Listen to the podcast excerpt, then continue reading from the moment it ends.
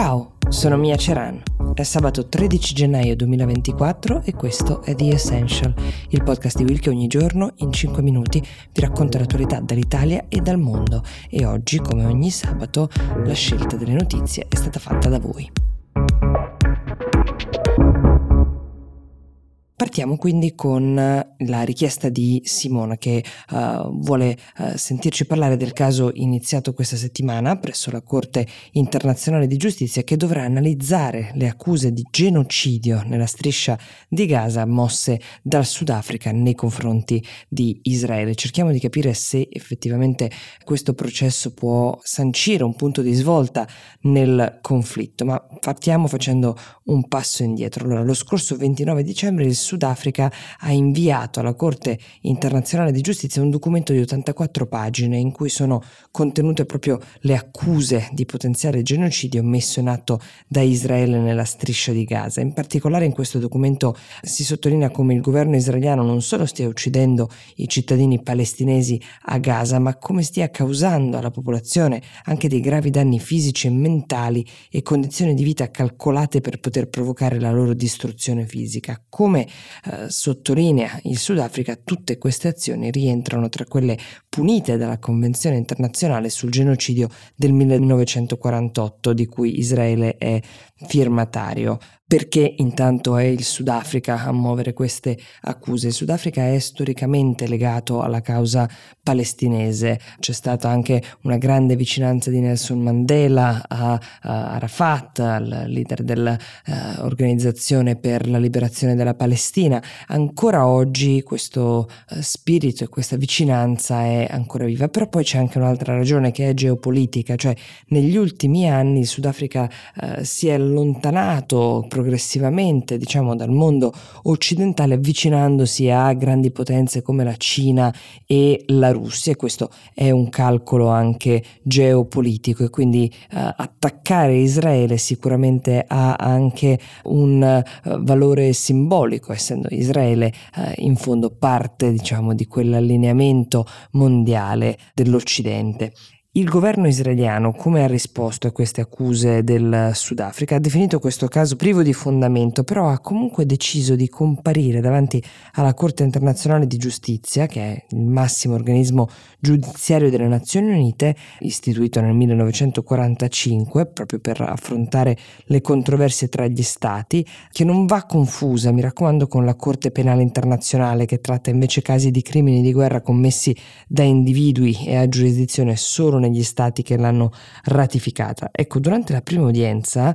nella sede della Corte, che si trova all'Aia, nei Paesi Bassi, gli avvocati del Sudafrica hanno esposto la tesi dell'accusa. Israele ha cercato di difendersi appellandosi alla legittima difesa contro Hamas, che secondo gli avvocati di Israele sarebbe il responsabile diretto e indiretto di ciò che sta accadendo in questi mesi nella striscia. Nelle prossime settimane i giudici della Corte esprimeranno una prima decisione, potrebbero ordinare ad esempio ad Israele delle misure provvisorie per evitare che la situazione peggiori, questo mentre vanno esaminando l'intero caso. Tra queste misure ci potrebbero essere anche la richiesta di interrompere le operazioni militari israeliane nella striscia di Gaza. Potrebbero passare anni prima di una sentenza definitiva della Corte sul caso, e c'è un altro dettaglio importante: che sebbene le decisioni della Corte siano vincolanti per i paesi che hanno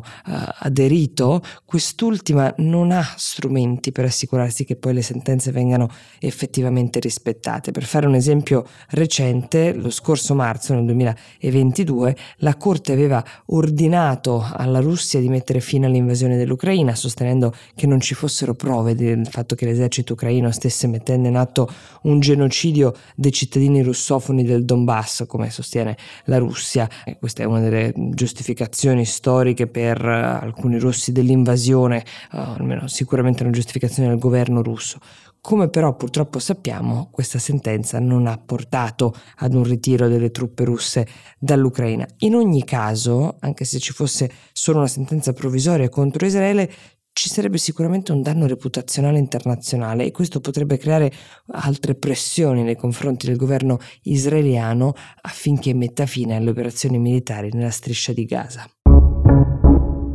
Adesso passiamo alla domanda di Marco, che ci chiede invece di fare un aggiornamento sulla situazione del traffico delle navi cargo occidentali nel Mar Rosso, perché nella notte tra giovedì e venerdì una coalizione di paesi guidata principalmente dagli Stati Uniti ha colpito alcune basi dei ribelli Houthi dello Yemen, quel gruppo armato di cui vi abbiamo parlato, che con i suoi assalti alle navi dirette verso il canale di Suez sta mettendo a repentaglio il commercio globale. Ricordiamo, gli Houthi sono alleati di Hamas, hanno come obiettivo primario danneggiare Israele e i suoi alleati. Questa coalizione che è guidata dagli Stati Uniti ha deciso di agire contro di loro, cioè sono dentro anche Regno Unito, Paesi Bassi, Australia, Canada e Bahrain, e la scorsa settimana aveva lanciato un ultimatum agli Houthi prima appunto di partire, li aveva minacciati di conseguenze nel caso in cui non avessero smesso di prendere di mira le navi nel Mar Rosso. La milizia però non ha rispettato questo ultimatum, dato che, come abbiamo raccontato in alcune puntate precedenti, ha promesso che non bloccherà gli attacchi fino a quando Israele non metterà fine alla sua campagna militare nella striscia, e alcuni paesi, tra cui l'Italia, in realtà si erano mostrati scettici rispetto a questa iniziativa della coalizione, avevano sollevato dei dubbi rispetto a un'azione militare, dicendo che un attacco avrebbe potuto aumentare la tensione in Medio Oriente. Martedì però gli Houthi hanno lanciato un grande attacco contro una nave statunitense e hanno scatenato così la reazione della coalizione. Nella notte tra giovedì e venerdì c'è stato un lancio di una serie di attacchi aerei che hanno colpito radar, siti di lancio e missili aerei di deposito delle armi degli Houthi, proprio con l'obiettivo di fermarli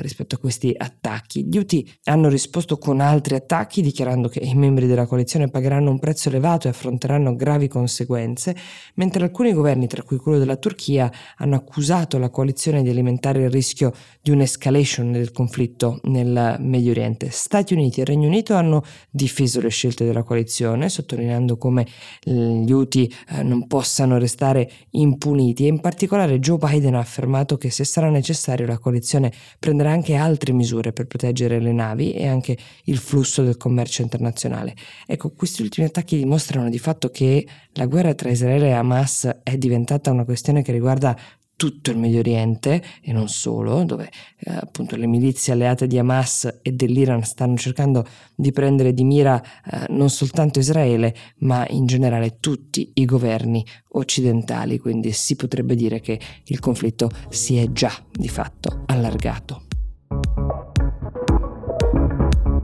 The Essential per oggi si ferma qui, io vi auguro un buon fine settimana e vi do appuntamento a lunedì.